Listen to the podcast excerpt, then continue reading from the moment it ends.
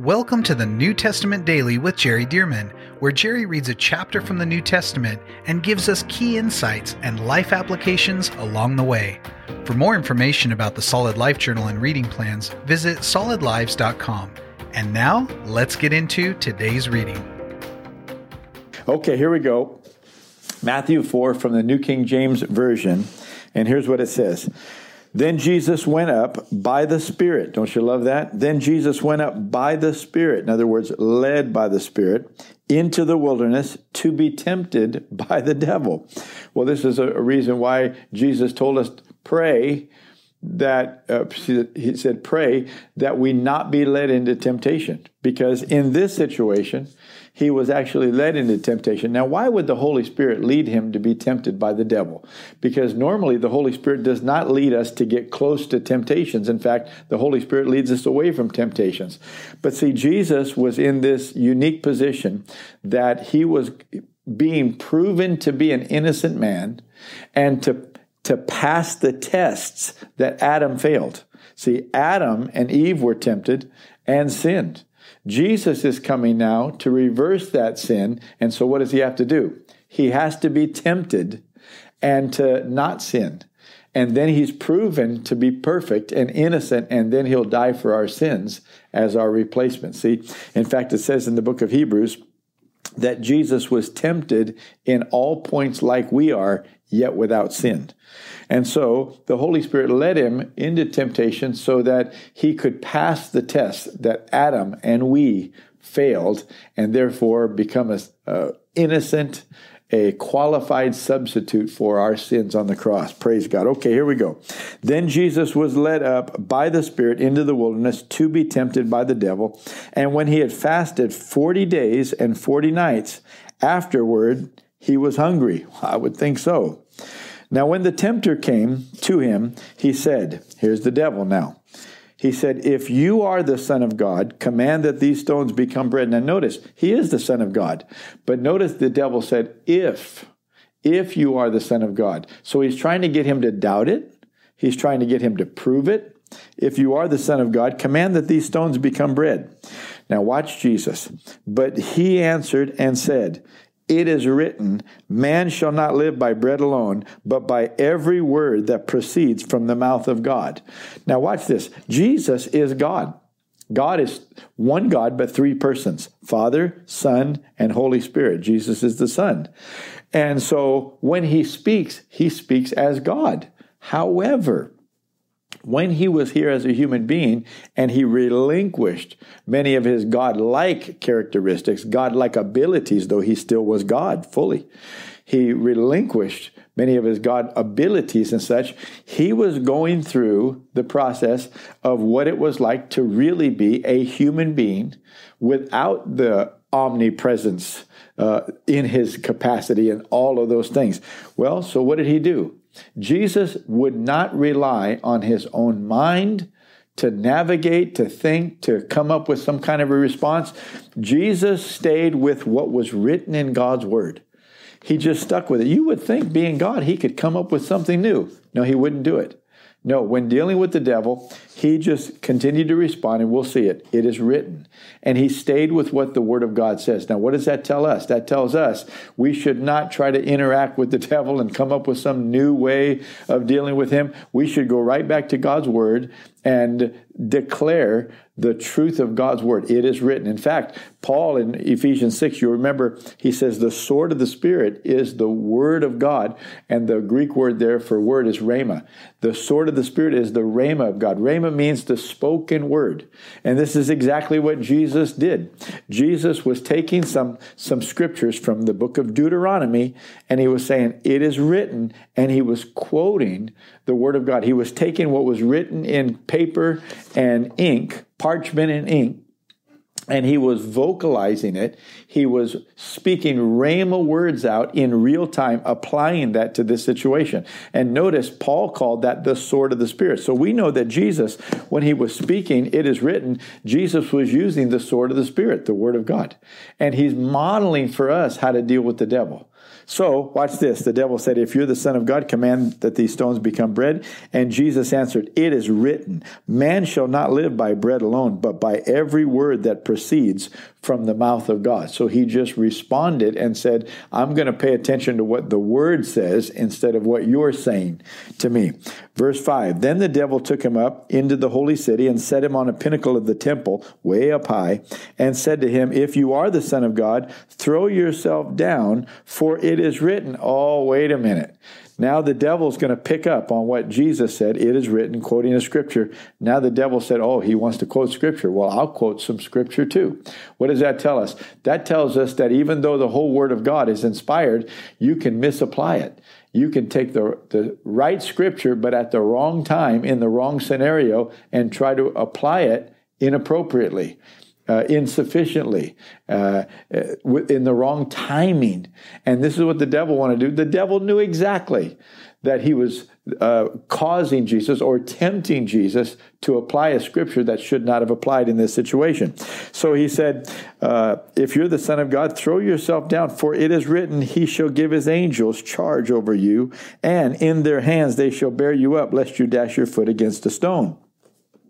I remember, I'll just tell you a quick little story. I was uh, with Kimberly years ago, back in, I think it was Wisconsin, somewhere back in, in the Midwest there up north. But we went into this big store, like a home store, but it was decorated. I mean, not decorated, but they sold all kinds of Christmas ornaments, Christmas trees. It was a huge, really Christmas store.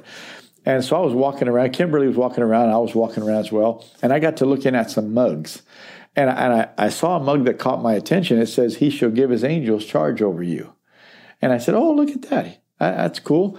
But then I noticed the reference, and it said, This scripture, it said, Matthew 4 uh, 6. And I thought, Matthew? That's that's not from Matthew. That's Psalm 91. Then I realized that's when the devil said it. So here's some knucklehead, you know, that's just selling stuff, does not know the Bible, but they want to put something religious on a mug so that people will buy it, quotes the devil using scripture and wants to sell the mug. I said, I wouldn't buy that mug for, you know, for a penny. Uh, but, but, this is what the devil's doing. The devil quotes scriptures too. So not every scripture that pops in your mind is God putting that in your mind for that moment because the devil does it too. So the devil said, trying to get Jesus to throw himself off of a very high pinnacle, like, you know, it'd be a top of a building type thing. And he said, Well, it's written, He'll give His angels charge over you, and in their hands they shall bear you up, lest you dash your foot against a stone. Saying, Well, Jesus, look, this scripture says that God will catch you, He'll take care of you, so go ahead and do it. Well, see, anybody can misapply the Word of God. But what does Jesus do? Watch this. Verse 7 Jesus said to him, It is written again, or we could say it like this, but it's also written, You shall not tempt the Lord your God. So, see, Jesus knew the word. So, you couldn't just throw something in there that was applied at the wrong time in the wrong way because Jesus knew that there was another scripture that nullified that scripture being applied at this point. See, this is why we have to be in the Word. What we're doing right now, walking through the Word of God, this is so important so that we know what God's Word says and we can be able to, in prayer and on the fly when we're tempted, say, Nope, I'm not falling for that because it's also written such and such. And that's what Jesus did. You shall not tempt the Lord your God. Again, the devil took him up on an exceedingly high mountain. Well, I've been to Israel 17 times. I believe it's not Mount Tabor that uh, traditionally is the Mount of uh, temptation, but I believe this is uh, Mount Hermon or Hermon, way up in the north of Israel. And it says he took him up on an exceedingly high mountain, and it says, uh, and showed him, watch this, showed him all the kingdoms of the world and their glory. And he said to Jesus, all these things I will give you if you will fall down and worship me. Now, what, what is the devil saying there? All these kingdoms I'll give you if you'll fall down and worship me. In one of the other gospels, he said, uh, he showed him the kingdoms in a moment of time. He said, All these things I'll give you if you'll fall down and worship me, for they're given to me.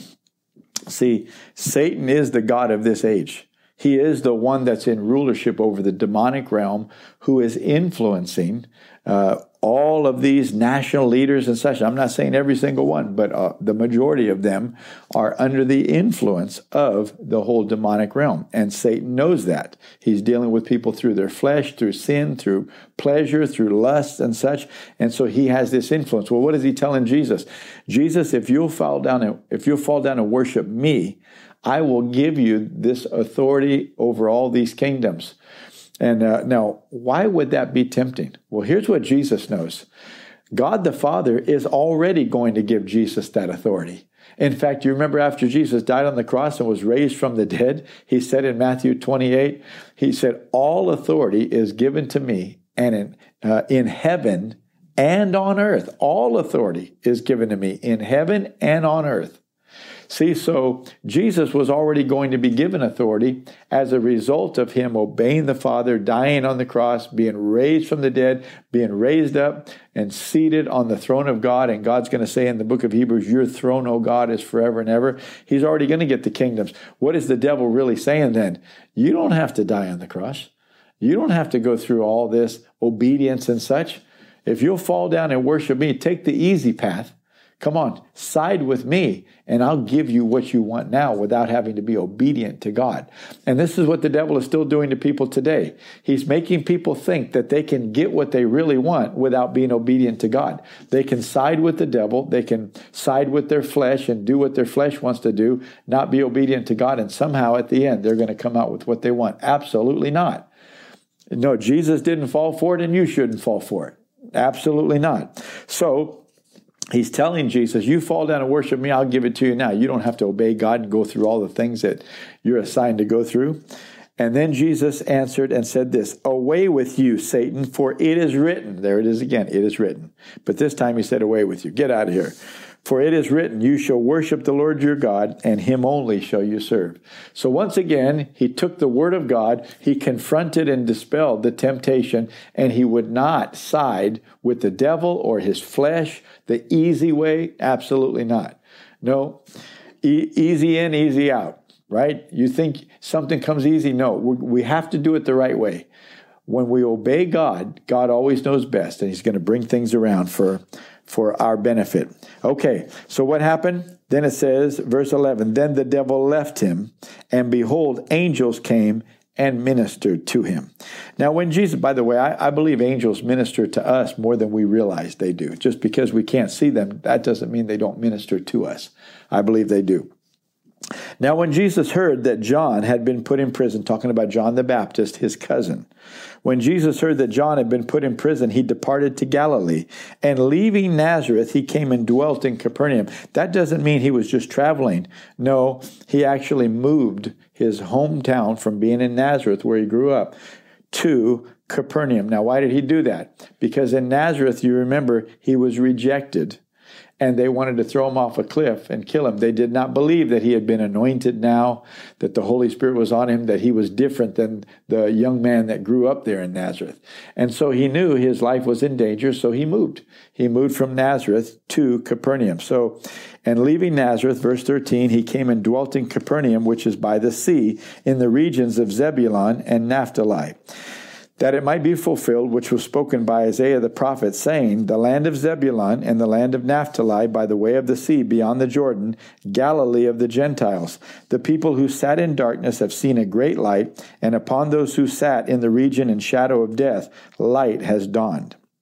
So this was, a, I love how Matthew keeps bringing up these prophecies that it might be fulfilled, that it might be fulfilled. So Matthew often, not every time, but often, when something would happen in the life of Jesus that was prophesied, Matthew, by the Spirit of God, would say, yeah, that was prophesied too, uh, as it is written yeah, that was prophesied too, as it is written. So I love the connectedness, the connection between the Old Testament prophecies about Jesus and the New Testament fulfillment of those prophecies in the book of Matthew, among others, but Matthew is uh, more famous uh, for doing just that. Okay, verse 17. From that time, Jesus began to preach and to say, Repent, for the kingdom of heaven is at hand. Notice Jesus, his preaching began generally with repent.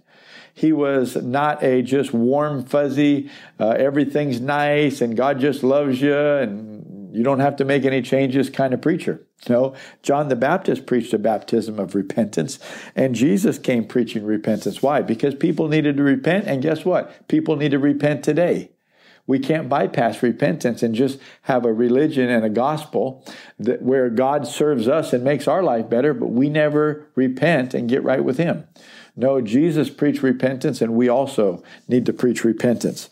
So repent, for the kingdom of heaven is at hand. And Jesus, walking by the Sea of Galilee, saw two brothers, Simon, called Peter, and Andrew, his brother, casting a net into the sea, for they were fishermen. Then he said to them, Follow me, and I will make you fishers of men. Oh, don't you love that? They were fishermen. So he said, Follow me, and I'll make you fishers of men. I'll make you fishers of men. They immediately left their nets and followed him. Notice something about the, the Spirit of God on what he said caused them to lay down their jobs. We know Peter was married because later Jesus healed his wife's mother and left their families and went with Jesus and went into the ministry. And folks, everybody in their life has these times where God will call us to do something and you just have to lay whatever you have to lay down and follow him. But let me tell you, if it's really Jesus, do it. do it. Like Peter said when he was in the boat and Jesus was walking on the water, he said, Lord, if that's you, tell me to come. I'll come uh, in faith, but I need to know it's you. And Jesus said, Come. And sure enough, Peter actually walked on water like Jesus did. Okay, so they immediately left their nets and followed him. Going on from there, he saw two other brothers, James and John, the son of Zebedee, uh, or James the son of Zebedee and John his brother, in the boat with Zebedee their father, mending their nets. He called them, and immediately they left their boat and their father and followed him. You can imagine their dad saying, Hey, I thought this was the family business. But they had a calling from God, so they had to embrace that calling. And verse 23 And Jesus went about all Galilee, teaching in their synagogues, preaching the gospel of the kingdom, and healing all kinds of sickness and all kinds of disease among the people. I want you to notice that Jesus didn't go around healing, teaching, and preaching. Jesus went around teaching, preaching, and healing. See, the teaching and the preaching came first, with almost without exception. He taught and he preached first. Why? Because faith comes by hearing and hearing by the word of God. And so when you hear God's word, you build your faith, and now you're ready to receive. And so this is the way we need to do it. We need to preach and teach the word of God so that people's faith is mustered and then they're ready to receive from God by faith. So he went about around all Galilee, teaching in their synagogues, preaching the gospel of the kingdom, and healing, watch this, all kinds of sickness and all kinds of disease among the people. If anybody ever asks you, uh, does God heal everybody? Does He heal all sicknesses? there it is right there. Jesus said, If you've seen me, you've seen the Father. God heals all sicknesses and all diseases among the people. Then his fame went throughout all Syria. Well, yeah, if you're healing all these people, his fame went through all, all Syria. I believe it was supernatural too so that they brought to him all sick people who were afflicted with various diseases and torments, and those who were demon possessed, epileptics, and paralytics, and he healed them. What does that imply? He healed all of them.